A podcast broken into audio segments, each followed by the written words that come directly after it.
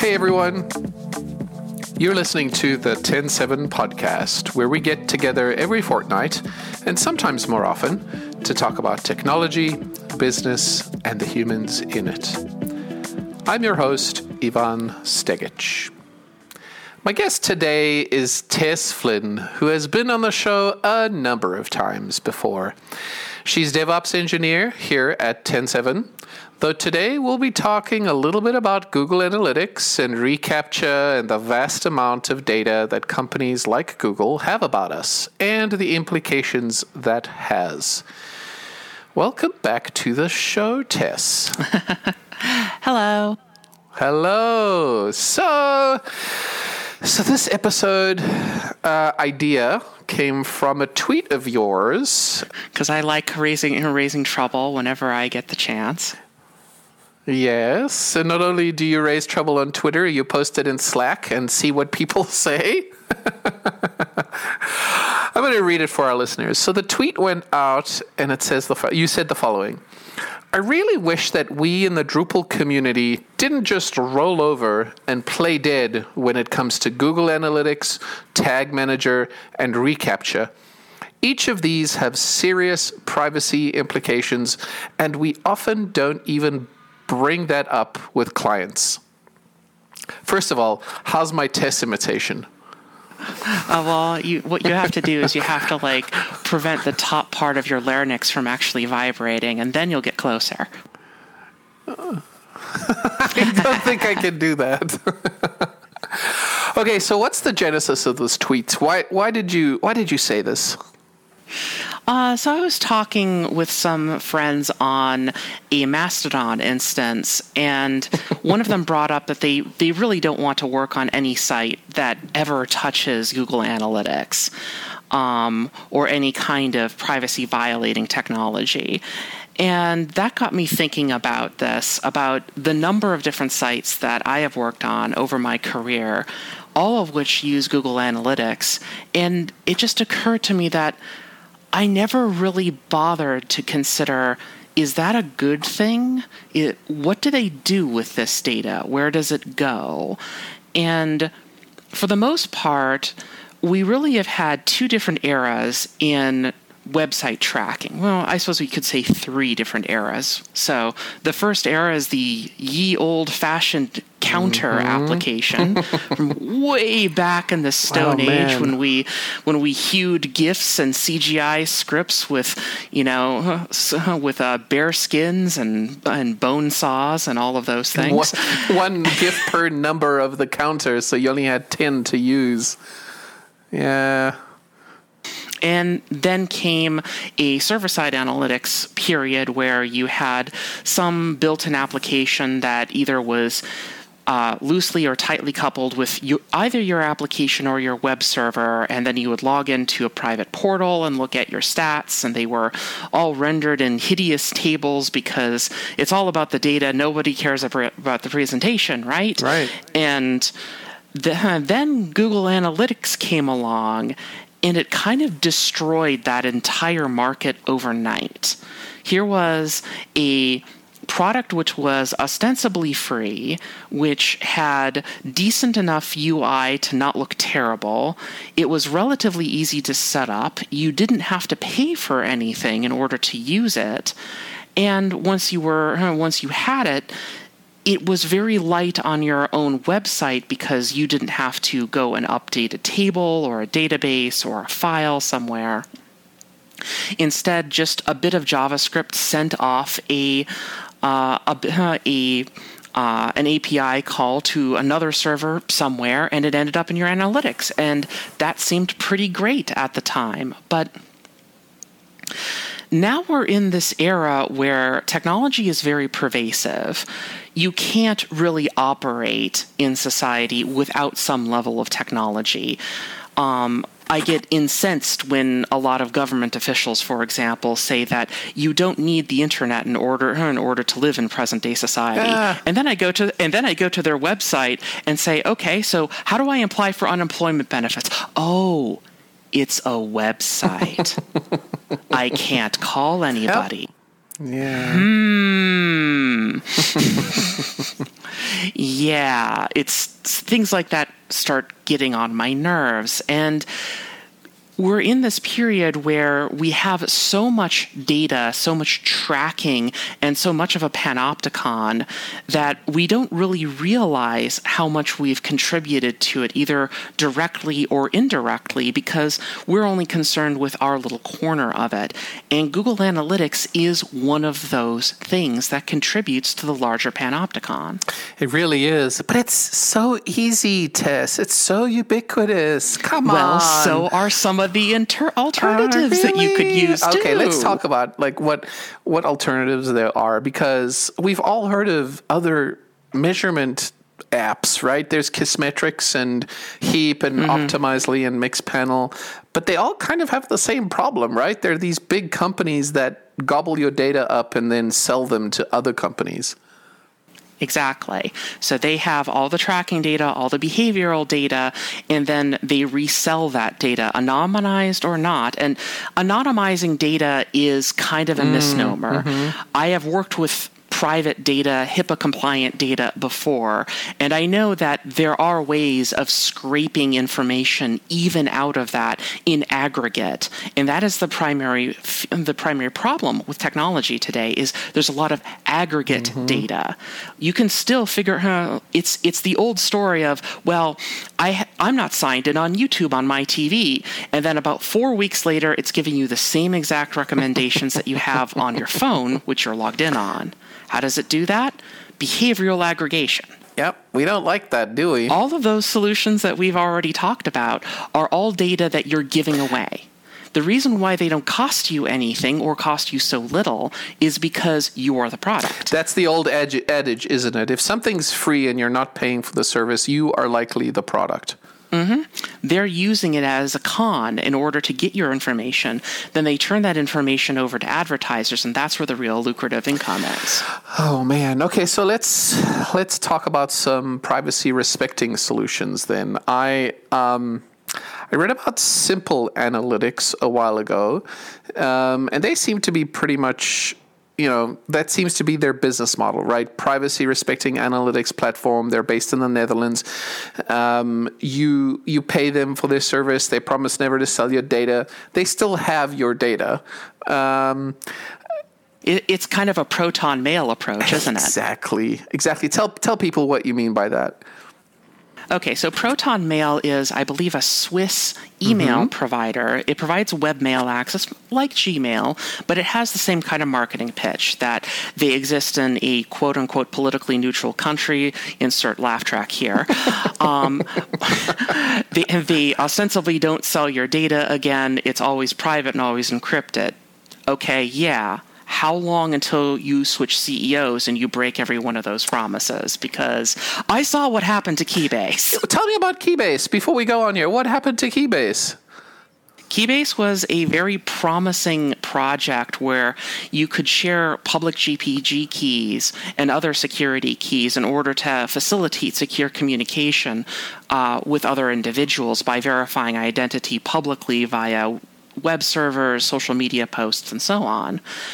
The problem is that it got all of that, you know, Silicon Valley tech pro VC money into it, and it turned into a blockchain ribbled oh, Bitcoin wallet piece of garbage. I wondered what happened to that. I didn't do any research into it, but I still have a Keybase account, so. I mean, I still have it too, but I don't even use it anymore. It's just the the primary promise that it had, in addition to sharing uh, sharing keys was also the ability to have encrypted communication that was fully anonymous, that you didn't have to surrender some critical piece of information for, such as your phone number, which is what Signal has as a problem. Yeah. Yeah, yeah, yeah. Well, so it sounds like uh, big VC money corrupts uh, good ideas and privacy is what I think we're saying here in the last few minutes, right? Yeah, but, but let's get let's get back to analytics. Let's get back to analytics. Yeah, so I was talking about simple analytics, and then I was going to tell our audience how you were telling me about something else called Matomo last week, uh, something that you can host yourself. Um, I did a little bit of research myself on them, but you've played around with the product as well. Um, So Matomo actually goes back to 2007. Yeah, it's one of these second wave uh, analytics tracker projects inspired by that. But unlike a lot of those projects, this one actually managed to continue to be maintained, continue to get UI and UX improvements during that entire time. And now it is a very modern application, which has a UI that's, if not comparable, I would Better. almost say better Mm. than, ana- than analytics. Yeah, don't say analytics. Say Google Analytics, because as soon as you just keep Google saying Analytics, analytics, yes. then it changes it into Xerox, and that's not what we need. so um, Matomo had another name. They were called Pi- Piwik, which I think is Kiwi with the P added on backwards because Because it's a PHP that- that's application. just brilliant, isn't it? There's a reason why they probably don't have that name anymore. Matomo is actually a lot easier to It say. is, and it's also a word that means decent in Japanese. That's actually their third name, by the way. They had even older names oh, they than did. that. What were they before Piwik? Yeah, something like my PHP Analytics or something like Oh. that, going off of my PHP web admin and the oh, like. Oh, I remember it goes that. far wow. back. Okay, so that's good, actually, right? Okay, Mm-hmm. so one of their values is transparency, and then they say you own the data. So, um, what what does Matomo give us? You can, like, what do you? So there's two different products with Matomo. There's Matomo Cloud, which is the one one that is a hosted solution, which is very much like Google Analytics and Simple Analytics and all of these other products. It has again the ProtonMail promise of yes, we won't ever sell your data, but how much do you really trust that? And then they have a fully self-hosted open source version that's on GitHub. And that's what got my attention because now this is a open governance, open release, open code approach that allows me to actually host it myself, maintain the data myself, make sure that it's subject compliant to my client's host country laws. For example, if I have a client in say Canada, they don't want to give their data to uh, to an American company which might hand it over to the FBI or whomever they want to make sure that it stays inside their mm-hmm. country that's subject to their privacy laws. By hosting it within their country, it is automatically subject to their privacy laws. So that is a key advantage. That is a really important advantage. Okay, so they offer a cloud hosting solution, so you could basically do the same thing as Google Analytics, except now it's mm-hmm. hosted by Matomo, or you could download it and you can get it from GitHub and host it yourself.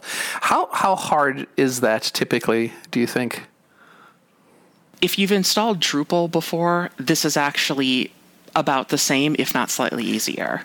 It's not very difficult. You get a uh, an archive. Uh, the techies will call that a dist that has the full files already set up. You don't need to run Composer or any other compi- uh, applications in order to compile it you put it on a web server, you make sure that you have SSL on it, and you're good to go. Give it a database, and you're ready to rock. Really? And the PH, it's a PHP MySQL stack.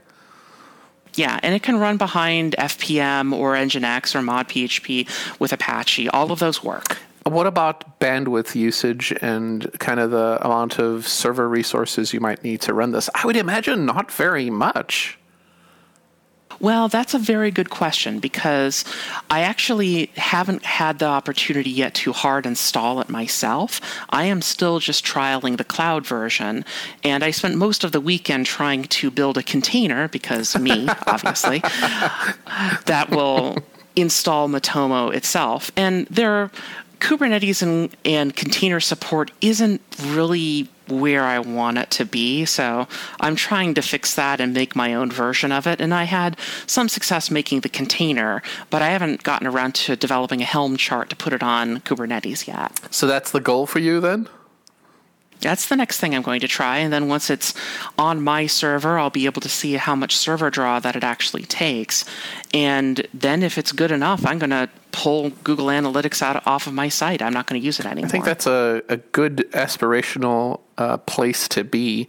I, I'm not sold that we need Google Analytics on our TEN7.com site.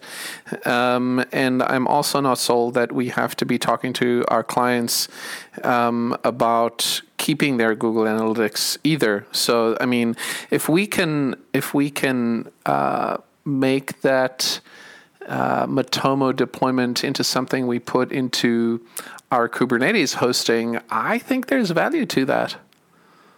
Yeah, I think that's actually very possible to uh, set that up as a cluster-wide solution that can be multi-tenant. That's actually one thing that's really nice about Matomo is it is a multi-tenant solution out of the box. Tell me about what that means, multi-tenant. It, it means you can configure multiple user accounts with multiple sites and multiple domain names, right? Mm-hmm.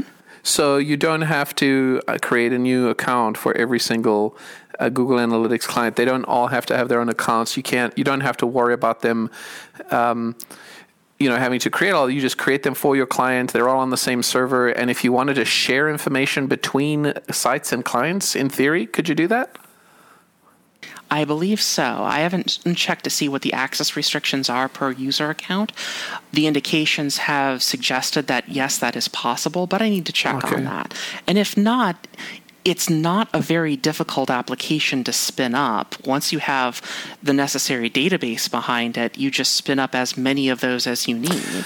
So, besides us owning our own data, and besides this information not feeding into you know the the greater Google Analytics machine and the Google corporation or alphabet, what else do we get from Matomo? Uh, it also has another thing where it does uh, real time live tracking. So, one thing that is part of Matomo's marketing pitch is that analytics tends to be a an aggregate solution. It doesn't show you the exact data from every individual v- user that visits your site, whereas Matomo does have the ability to do that every single time, and you can see what their behavior is and which pages they go to. And it's actually on your dashboard in Matomo. It has a nice little river of uh, visits on your site, which shows you the technology, the device type, uh, how long they were on your site, their geographic locality if you have that enabled, and also which sites they visit in which order, which is really, really useful. And another thing is that if you have something like the do not track headers enabled, it doesn't track you at all. It doesn't have any weird, scummy, uh, will track you no matter what. If you decide to opt out of tracking, it will not track you, period. That's nice. That's really nice. Mm-hmm. So I know that one of the things that Matomo is using in their marketing to differentiate themselves from Google Analytics is this idea that Google Analytics isn't actually giving you all the data when you look at your results, and um, they refer to it as well, Google refers to it refers to it as Google Analytics data sampling, and they basically say um, that sampling is the practice of analyzing a subset of all data in order to uncover the meaningful information in the larger data set. So Google doesn't actually give you all your data or analyze it. Mm-mm. They keep it for themselves. They keep it for themselves. But Matomo lets you have it all, right? mm-hmm. And basically crunches the numbers for you so that you can, so that you don't miss out on things that, uh, you know, something like sampling is going to cause. And it also does other things. It, it also allows you to run campaigns, just like Google Analytics, track particular subsets of your site, and it has its own tag manager built in. So it actually comp- uh, like competes with Google Tag Manager as well. Mm-hmm. That's that's interesting. And there's a Drupal module for it for Matomo. It's actually pretty easy. You just install it like any other Drupal module, give it a few pieces of information, and then you're good to go. Version seven and eight. I only installed the 8 version. I'm pretty sure there's a 7 version. It's been around for a while. Yeah, I would imagine that there is a, a 7 version as well. Wow. And I also saw that Matomo has uh, GDPR and other relevant privacy respecting uh, banners and um, options and cookie options, right? Mm-hmm. That I don't think you see with Google Analytics. At least I haven't seen it. It's a lot more of a respectful solution compared to Google Analytics. So, what do we do as a community then, um, and not like you say, roll over and play dead? Do we do we talk? I suppose talking about it is one thing. That's why we're doing this podcast. What else can we do? Do you think to promote privacy respecting solutions like Matomo? I usually li- uh, would like to start a conversation with a client like that by asking, what do you expect to get out of your analytics? Are you looking for particular pages that are popular? Are you looking to get into particular market sets? Are you just looking for technology compliancy information? What are you actually looking for? Because you don't want to turn into Google and just say, I don't know what we're going in. We'll take it all. Right, right. because taking it all is also not particularly great either. And that's kind of similar to the whole reCAPTCHA discussion as well. Yeah, and I suppose if the um, if the client's requirements are, you know, we run a shop that is a commerce site on Drupal and it's integrated with something on Shopify, and we're using Google Ads and we're using um, uh, AdWords and Facebook ads, and we're really trying to track and optimize our return on our investment, then switching out Google Analytics for something like Matomo might not be a good business decision mm-hmm. for for that particular client. On the other hand, if it's a nonprofit and they are simply trying to gauge visitors and they don't have all these deep integrations with commerce, then Matomo is probably an easier solution and probably something that your constituents of the nonprofit, if they're um, interested in privacy, will respect. I mostly I keep thinking that a lot of clients, like a lot of individuals, don't realize the privacy implications of the technology that we decide that we're going to use, even though it's mm. everywhere. Like one thing a lot of political activists will tell you is don't take your phone with you to an event ever.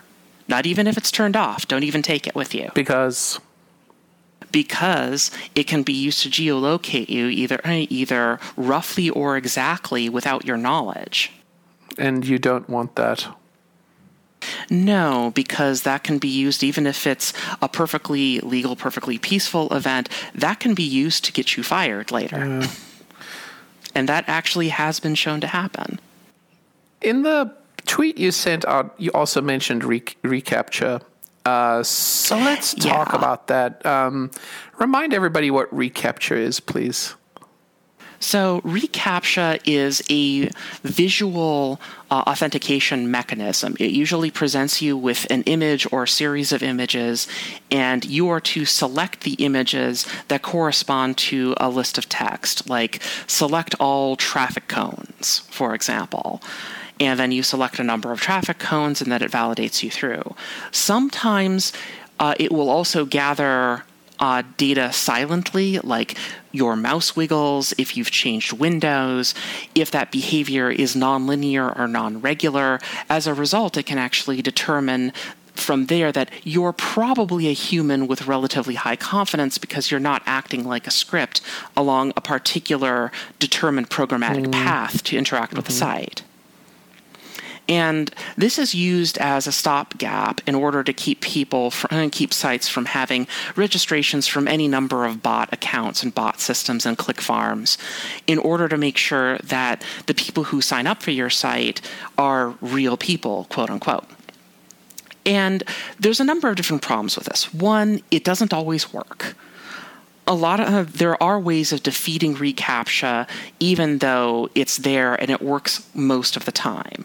And that's you know a practical concern. The next concern is it is a nightmare for accessibility. Mm. this is nearly impossible to work if you're using a screen reader.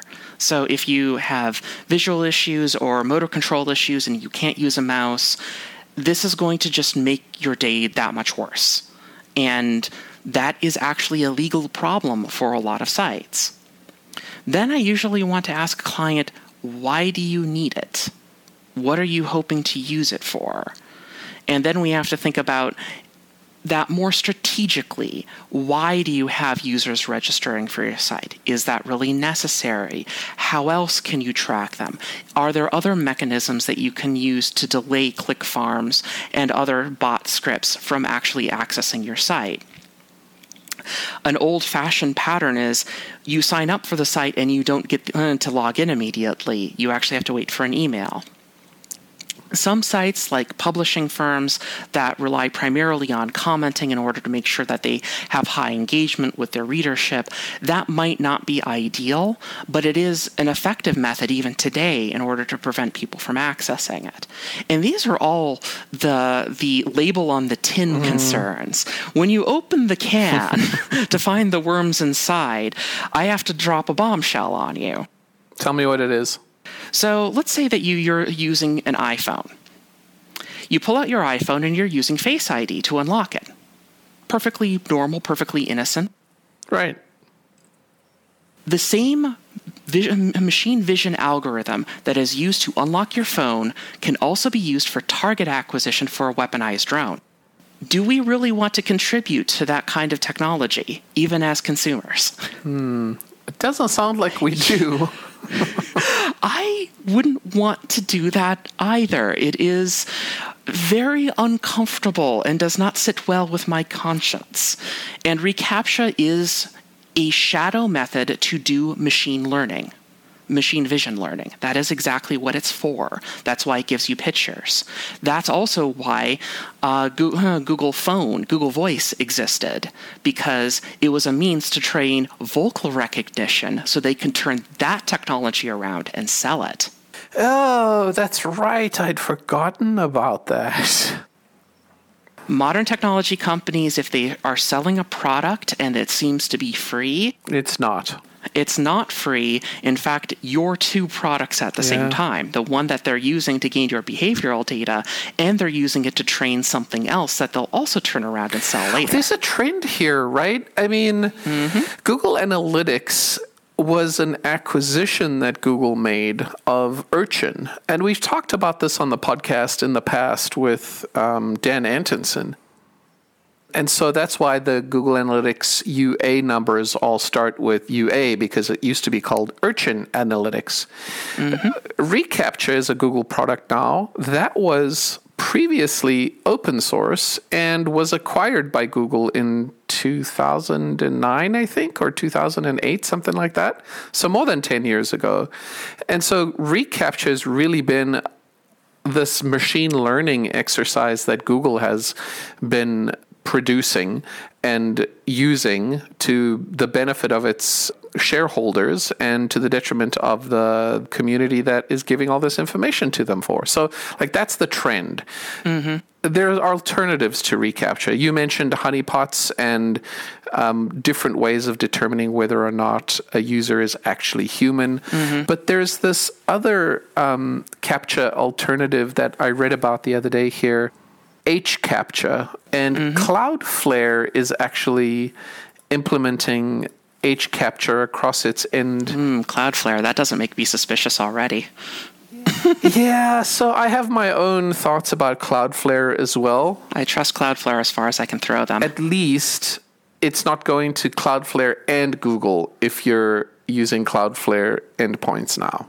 I, I suppose that's a silver lining one of the things that immediately uh, stood out to me with HCAPTCHA when I was looking at it is it primarily relies on you installing a browser extension, and that's already Nope City for me. Is is that really how it works? You have to have um, an extension. At, that was right on the main info page. Yeah. So you can't actually visit a site that has an HCAPTCHA on it without having the extension on it. Mm-hmm that doesn't seem like it, it's going to work. No, it's probably not a very good option. A lot of these technologies are really trying to work around one fundamental thing, which is we want to keep bots uh, out of particular sites, keep humans in those sites, so that they don't start posting ads all over the place. And the thing is, there's already a, an existing solution for that. That Tell works. me, what is it? It's called a content moderator. You pay someone. Yeah. Okay. because human beings are generally pretty good at figuring out if another person's a human being or posting an ad when they shouldn't be. That doesn't scale well. And the problem is that it costs a lot of money and it's very stressful. And even then, it has uh, ethical implications for the for the moderator themselves. There are dis- distinct studies that have shown that being a content moderator causes a lot of people to have PTSD issues for years and years and years after they leave that particular business because it's just that nasty. There are so many nasty people out there. Lots of trolls. I can't imagine how it is to deal with that kind of PTSD after moderating the content. And this is why I keep going back to the same question of is this really something that you want to do? Is this really something that's necessary for your site?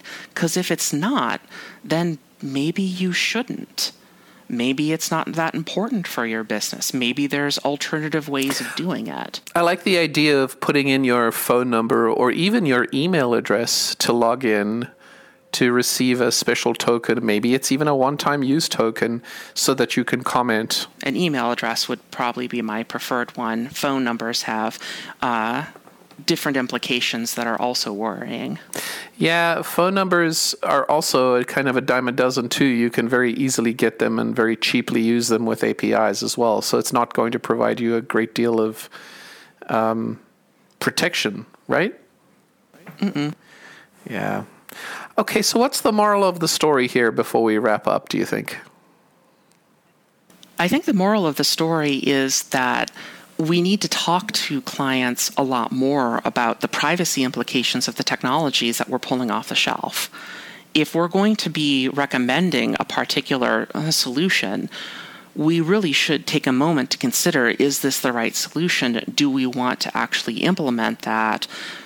Do we want to feed these other corporations who do who knows what with this data later, of which we will become subsequently culpable for supporting, even vicariously?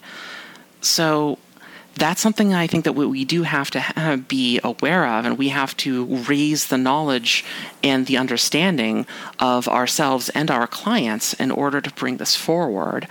And only then can we hopefully make a small, tiny, infinitesimal step towards a more ethical industry.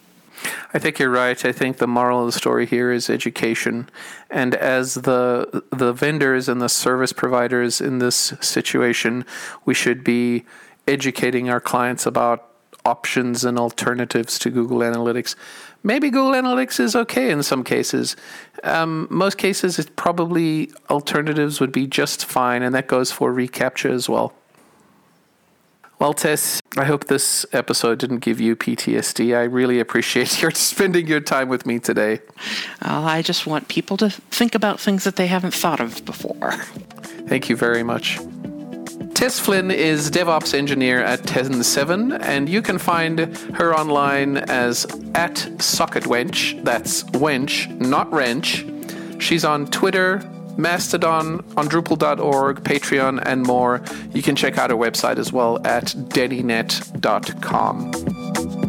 You've been listening to the Ten7 podcast. Find us online at ten7.com slash podcast. And if you have a second, do send us a message. We love hearing from you. Our email address is podcast at ten7.com. Until next time, this is Ivan Stegic. Thank you for listening.